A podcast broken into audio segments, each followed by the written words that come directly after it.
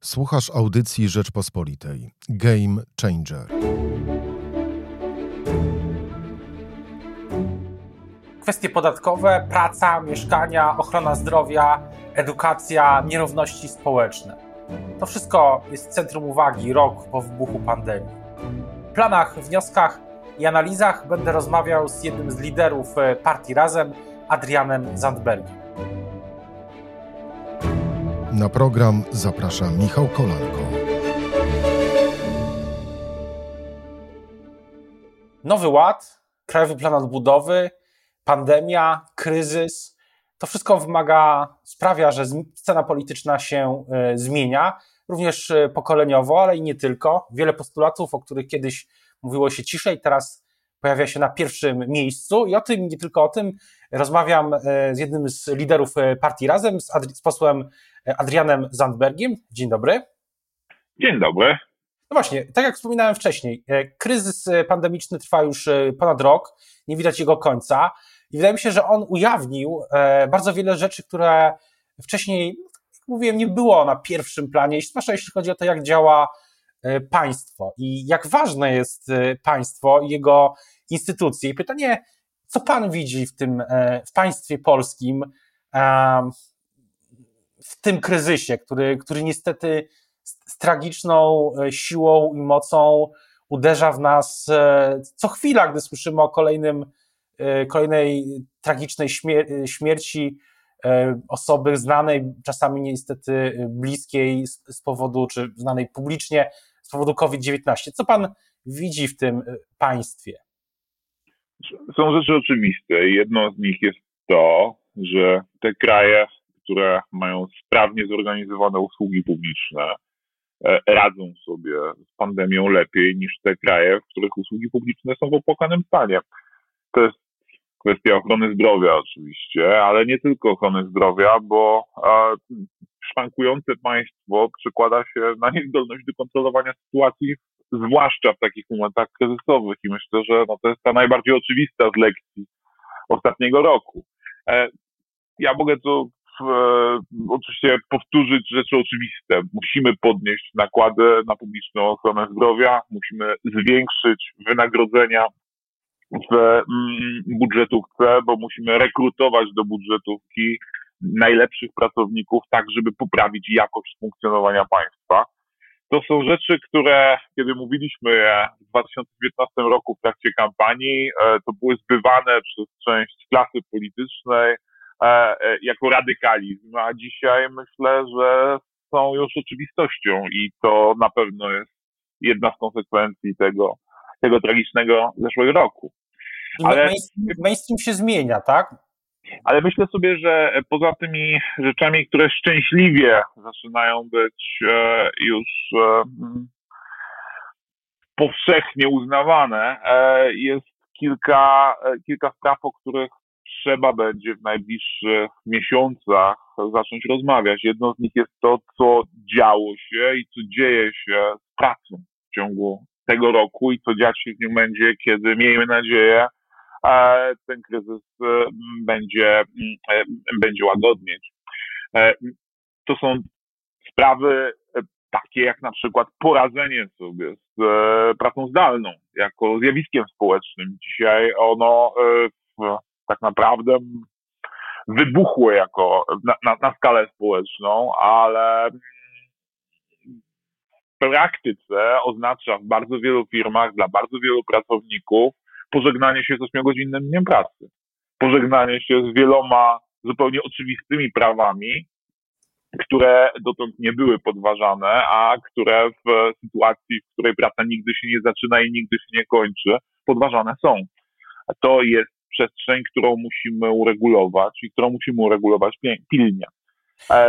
Druga sprawa, jeżeli chodzi o pracę, którą bardzo mocno widać i którą też bardzo mocno ten pandemiczny kryzys odsłonił, to jest to, że nasze państwo nie umie stać na straży zasad, które wyznacza. O czym pan mówi? Co pan ma na myśli tutaj? E, mówię tutaj e, o bardzo wielu przestrzeniach, ale ta, która jest w tym momencie, którą mam w tym momencie na myśli, to jest e, prawo pracy. Wie pan, e, w ciągu tego zeszłego roku instytucja, która stoi teoretycznie na straży przestrzegania praw pracowniczych w Polsce, że i Państwowa Inspekcja Pracy w bardzo wielu województwach zamknęła drzwi na cztery spusty.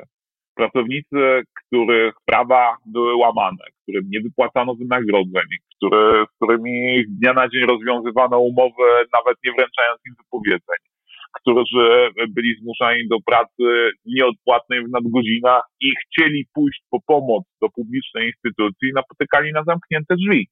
Tak wyglądało z perspektywy obywatela, z perspektywy obywatela państwo polskie.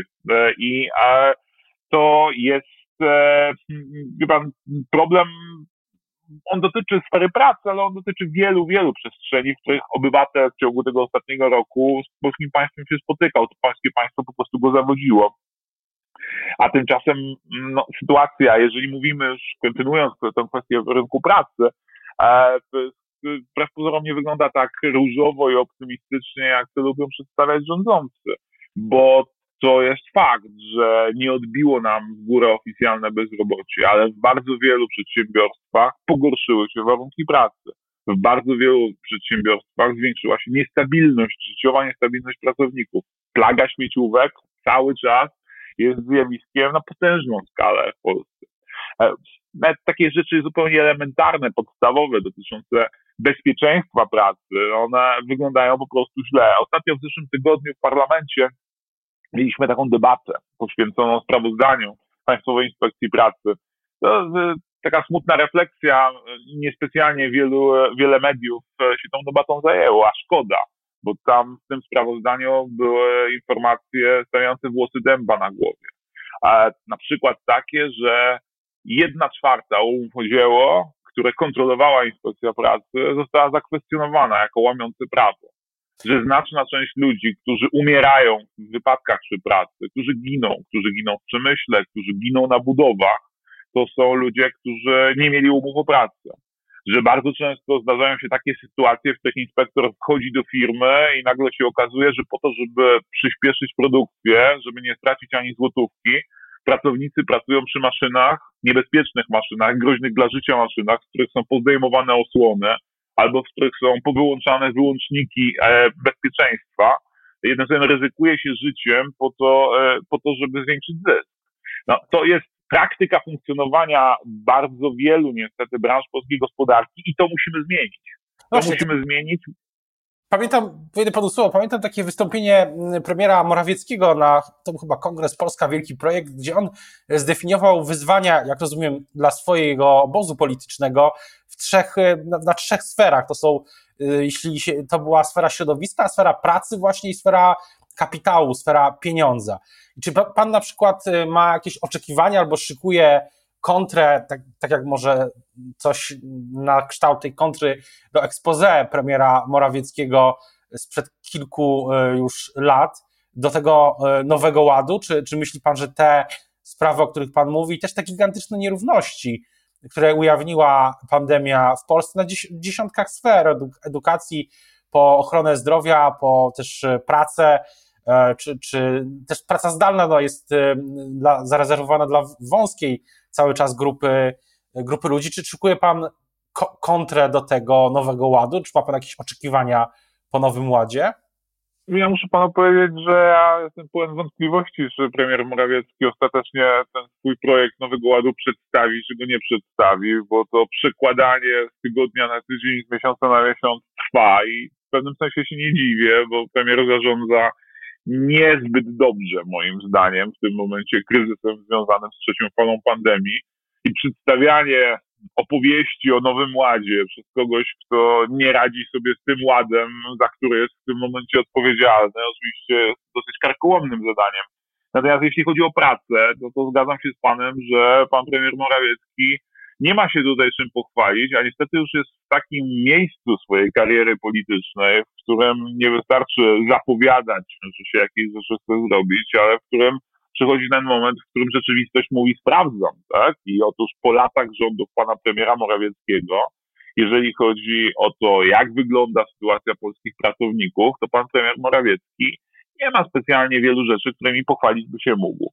E, mówię tutaj, e, mówiłem tu o kwestiach związanych z bezpieczeństwem pracy, mówił Pan i słusznie o kwestii nierówności, ale to jest też kwestia mm, jakiegoś takiego nieco bardziej przyszłościowego myślenia, którego też temu rządowi zabrakło. No właśnie, to, właśnie widać teraz przyszłościowe myślenie, no to właśnie ma być ten nowy ład. Tam, tam jest takie hasło dekada rozwoju. Premier Morawiecki powiedział mi jeszcze w grudniu, nam w Rzeczpospolitej powiedział, że y, no, będzie złota dekada mm, rozwoju Polski. To, to, to jest chyba myślenie o przyszłości. Co więcej, w nowym ładzie ma być też y, bardzo y, daleko idąca z tego, co słyszę, chociaż szczegóły są mocno, mocno pilnowane, no, propozycja zmiany podatkowej, takiej w kierunku tego, żeby był bardziej sprawiedliwy system. Pan sobie na przykład wyobraża, że jak będzie ustawa podatkowa, której rzeczywiście kierunek będzie e, na bardziej, mm, tak jak to mówią politycy PiS, sprawiedliwy system podatkowy, to pan jest gotów za nią głosować? Panie redaktorze, jak zobaczę ustawę, to będę się odnosić do ustawy. Jak na razie pan mówi, że się odnosił do jakichś pięknych słów pana premiera Morawieckiego o tym, że będzie złota epoka. Któż z nas nie chciałby żyć w złotej epoce, ale ja wolałbym rozmawiać o rzeczach konkretnych. Kiedy mówię o tej przyszłościowości tak, i braku przyszłościowego myślenia, to dam panu konkretny przykład. To, co na pewno było widać w ciągu ostatniego roku, to że lepiej poradziły sobie te firmy, których pracownicy byli traktowani po partnersku. Że lepiej poradziły sobie te firmy, w których szefowie podzielili się e, także odpowiedzialnością za podejmowanie decyzji z pracownikami, którzy no, tak naprawdę w dużym stopniu wzięli na siebie ciężar kosztu tego, tego, tego trudnego roku. Mm, I dla mnie naturalną logiką, naturalną konsekwencją powinno być to, że powinniśmy porozmawiać o tym, jak w polskiej gospodarce, jak w polskich przedsiębiorstwach upodmiotowić pracowników. Mamy bardzo proste przykłady, jak to robić tuż za Odrą w Republice Federalnej Niemiec. Tam jest tak, że pracownicy tych wielkich przedsiębiorstw, na które wszyscy patrzymy z zazdrością, tak? Mówię tutaj chociażby o przedsiębiorstwach niemieckiego przemysłu samochodowego, o przemyśle maszynowym. Pracownicy tych przedsiębiorstw, które świetnie sobie radzą w konkurencji globalnej, wybierają swoich przedstawicieli do rad nadzorczych, czyli współzarządzają tymi przedsiębiorstwami. Tak? To jest moim zdaniem, to jest moim zdaniem myślenie przyszłościowe. To jest myślenie o tym, żeby na pracowników nie patrzeć tylko jak na zasób, jak na kapitał ludzki, tylko patrzeć jak na współgospodarzy przedsięwzięć gospodarczych, dzięki którym polska gospodarka może iść do przodu. Chciałbym, żebyśmy, kiedy rozmawiamy o pracy, to nie rozmawiali tylko i wyłącznie o rzeczach, które przyznaję, parę lat temu się udały, tak, bo to była dobra decyzja, że na przykład, żeby wprowadzić minimalną stawkę godzinową, jak pan wie, ja byłem jednym z nielicznych polityków opozycji, którzy od początku mówili jasno, że to, to była dobra decyzja. No była tak, ale nie można cały czas rozpamiętywać złotych lat Beaty Szydło e, i ustawiać się e, do, do okolicznościowego portretu co roku przy osiągnięciach sprzed paru lat, bo e, mamy już kolejną dekadę i dobrze by było, żeby rozmawiać o rozwiązaniach, które będą pasowały do tej dekady, a nie oddawać rozważania o tym, co było w 2015 albo 2016 roku. A teraz częściej, jak słucham polityków Prawa i Sprawiedliwości, mm, którzy, e, e, którzy występują publicznie, to mam wrażenie, e, że oni chcieliby jakąś taką ożywić złotą legendę, tak? Że chcieliby porozmawiać o jakimś powrocie do przeszłości. Ale ja myślę, że Polacy są społeczeństwem, które jest bardzo racjonalne i rozsądne i wie, że nie da się do przyszłości wrócić, że musimy szukać rozwiązań, które będą pasowały do tego nowego, popandemicznego świata, które pchną Polskę do przodu. Rozmawiałem niedawno ze, w Rzeczpospolitej ze strategiem politycznym panem e, Tomaszem Karoniem, który mówił właśnie, że PiS kontroluje przeszłość, czy wspomnienie o przeszłości sprzed pandemii, które jak pan też zauważył, dla wielu jest e, całkiem dobrym wspomnieniem, no bo i 500 plus i wiele innych programów.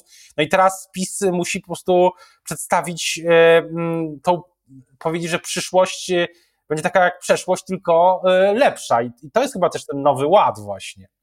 No, tylko, że w tym, w, tym, w tym, co PiS e, robi w ostatnich tygodniach, raczej trudno dopatrzyć się takiej obietnicy, bo jaką wiarygodność w e, obietnicy, że będzie jak przed kryzysem, tylko lepiej, mają ci, którzy źle zarządzają kryzysem.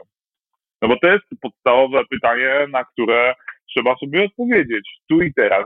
Wie pan, no nie, rozmawiamy o przyszłości, ale nie możemy abstrahować od sytuacji, w której się znajdujemy. Rozmawiamy siedząc w, zamknięci w, e, w mieszkaniach e, i rozmawiamy siedząc obydwaj w mieście, w którym właśnie kończą się e, miejsca na oddziałach intensywnej terapii. Rozmawiamy obaj w trakcie fali pandemii, która jest na, na poziomie w tym momencie zagrażającym stabilności systemu ochrony zdrowia.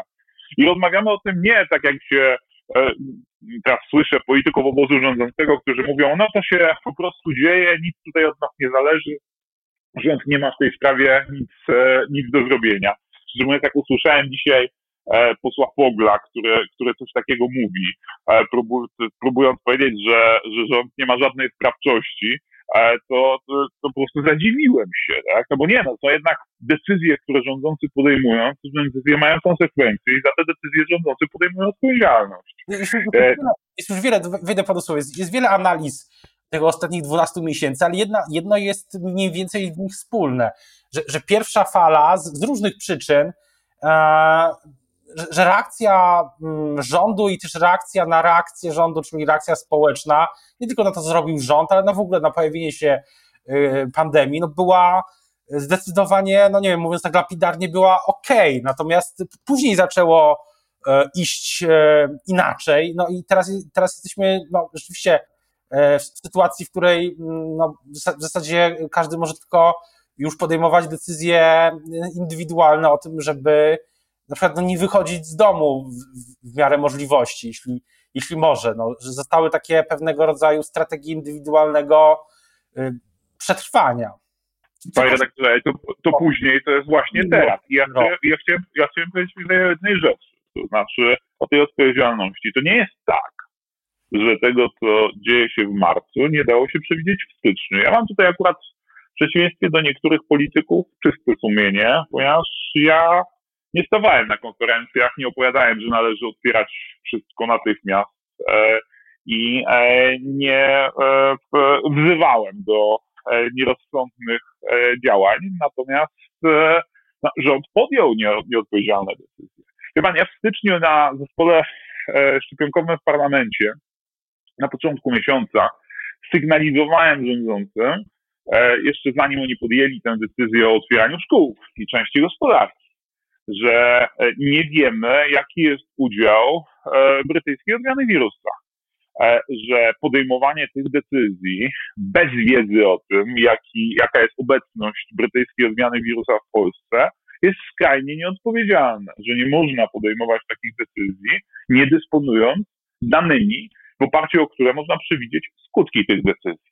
Ale... nam w tej sprawie ze strony rządzących cisza, no i moim zdaniem dziś mamy konsekwencje takiego właśnie dosyć frywolnego sposobu podejmowania decyzji. Kiedy mówię o tym, że rząd ponosi odpowiedzialność za to, w jaki sposób zarządza kryzysem, to mam na myśli to właśnie, jednym słowem, podejmowanie decyzji w większym stopniu, dlatego, że patrzy się na bieżące tygodniowe badania emocji i opinii publicznej, a bez myślenia o tym, jakie przyniosą konsekwencje za 4 albo 8 tygodni. Ja myślę, że mm, Polacy oczekiwać będą rządzących tego, że podejmowali decyzje, myśląc o tym, jakie te decyzje przynoszą konsekwencje przez lata. Kiedy mówimy o Nowym Ładzie, kiedy mówimy o decyzjach, które mają przynieść poważne zmiany, jeżeli chodzi o strukturę polskiej gospodarki, to takich decyzji nie można podejmować pod dyktando cotygodniowych emocji, które w taki czy inny sposób się zmieniają w obozie władzy, bo to z reguły prowadzi do opłakanych skutków. Co, co do emocji emocji politycznych, to też chciałbym pana zapytać o, może pewnie nieco przewrotnie, o, taki, taki, o taką linię, która się teraz pojawiła, mm, linię argumentacji, czy linię, jakbyśmy, jakby to mm, nazwać, e, narracyjną e, wśród e, zwolenników, wśród, wiele, wśród wielu osób na, w ramach opozycji, czy bardziej bliżej platformy, myślę, że oto za chwilę będzie współpraca na szeroką skalę właśnie lewicy, partii razem z, z Prawem i Sprawiedliwością. I to już mówię w kontekście czysto tych przepychanek opozycyjnych. Jak pan na to odpowiada? Było kilka tekstów takich, z takimi mm, hipotezami. No, trudno, e, rozumiem, że ma pan na myśli jakieś publikacje Newsweeka, no ale no nie jest. Nie, nie, nie, nie są to publikacje ani autorzy, których jest powód traktować szczególnie poważnie, tak mi się wydaje. Mówiąc serio całkiem, no jeżeli ktoś e, nie widzi dosyć oczywistych powodów, dla których jest niemożliwa współpraca pomiędzy populistyczno-konserwatywnym prawem i sprawiedliwością, a demokratyczną lewicową partią razem, to znaczy, że powinien e, zainwestować w nowe okulary. No ale z drugiej strony można też równie przewrotnie powiedzieć, że chyba do, do wczoraj, do godziny 21 też nikt nie widział możliwości, żeby posłanka lewicy, była koordynatorka wiosny, posłanka Monika Pawłowska była e, w obozie Zjednoczonej Prawicy, a po 21 e, wczoraj, czy w niedzielę 21 marca tak się okazało. Panie redaktorze, ja powiem tyle. Pan Gowin to jest człowiek, który ma poglądy prawicowe we wszystkich dziedzinach, w których można mieć prawicowe poglądy. Znaczy jest człowiekiem o poglądach neoliberalnych, jeśli chodzi o gospodarkę i bardzo mocno konserwatywnych, jeżeli chodzi o sprawy społeczne.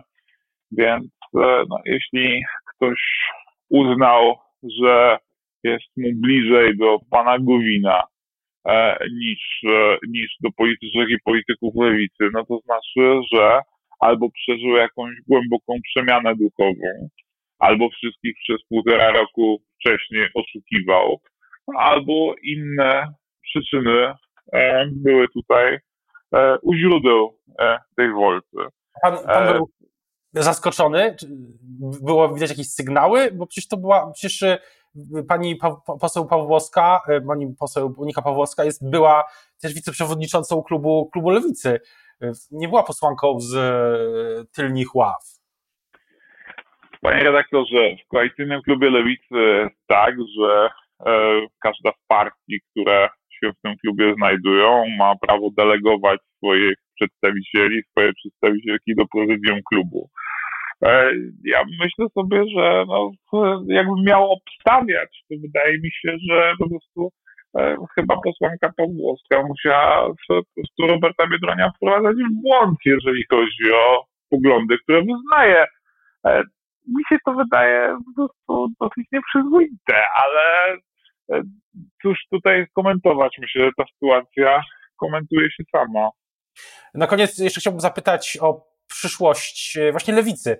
Czy, czy, czy to, że wiosna i SLD się połączyły, łączą, to dla Pana jest jakiś e, game changer, że tak się wyrażę? Panie redaktorze, rozmowa w Pańskim podcaście bez game changera E, byłaby oczywiście niepełna, ale to, akurat, e, ale to akurat w oczywisty sposób game changerem e, nie jest, ponieważ to, że sojusz i wiosna będą się łączyć, to jest element naszej umowy, którą żeśmy zawarli w roku 2019, startując w wyborach. Również elementem tej umowy jest to, że razem nie będzie się E, łączyła w jedną partię z tymi dwoma formacjami centrolewicowymi, natomiast będziemy tworzyli wspólny koalicyjny klub parlamentarny. Więc jestem przekonany, że to, co nam jako lewicowej koalicji służy, to służy nam pewna różnorodność. To, że potrafimy mówić do różnych wyborców, że jesteśmy w tym dla tych wyborców wiarygodni, wiarygodne, E, I myślę sobie, że to jest dobry format, e, taki, który po prostu e, i centro lewicy, i lewicy socjalnej służy. Więc tutaj żadnych niespodzianek nie ma, a, a naszym koleżankom i kolegom, którzy będą wspólnie budowali tę centrolewicową partię, oczywiście życzymy wszystkiego dobrego. O tym, jak dalej będzie wyglądała też e, dyskusja wokół tych tematów, o których e, wspominaliśmy wcześniej, bo myślę, że nie tylko polityczna, ale i społeczna, bo myślę, że kwestie zarówno tych e, instytucji mieszkaniowe, kwestie pracy, no, będą w tym roku kluczowe, podatków, tak jak mówiłem, PiS zapowiada ten, ten pakiet zmian. No, będziemy na pewno o tym jeszcze do tego wracać. Teraz już E, bardzo dziękuję za rozmowę Państwa i moim dzisiaj gościem w podcaście Game Changer był e, Adrian Zandberg, e, jeden z liderów partii Razem, poseł na Sejm. Dziękuję bardzo. Dziękuję bardzo. Słuchaj więcej na stronie podcasty.rp.pl. Szukaj Rzeczpospolita Audycje w serwisach streamingowych.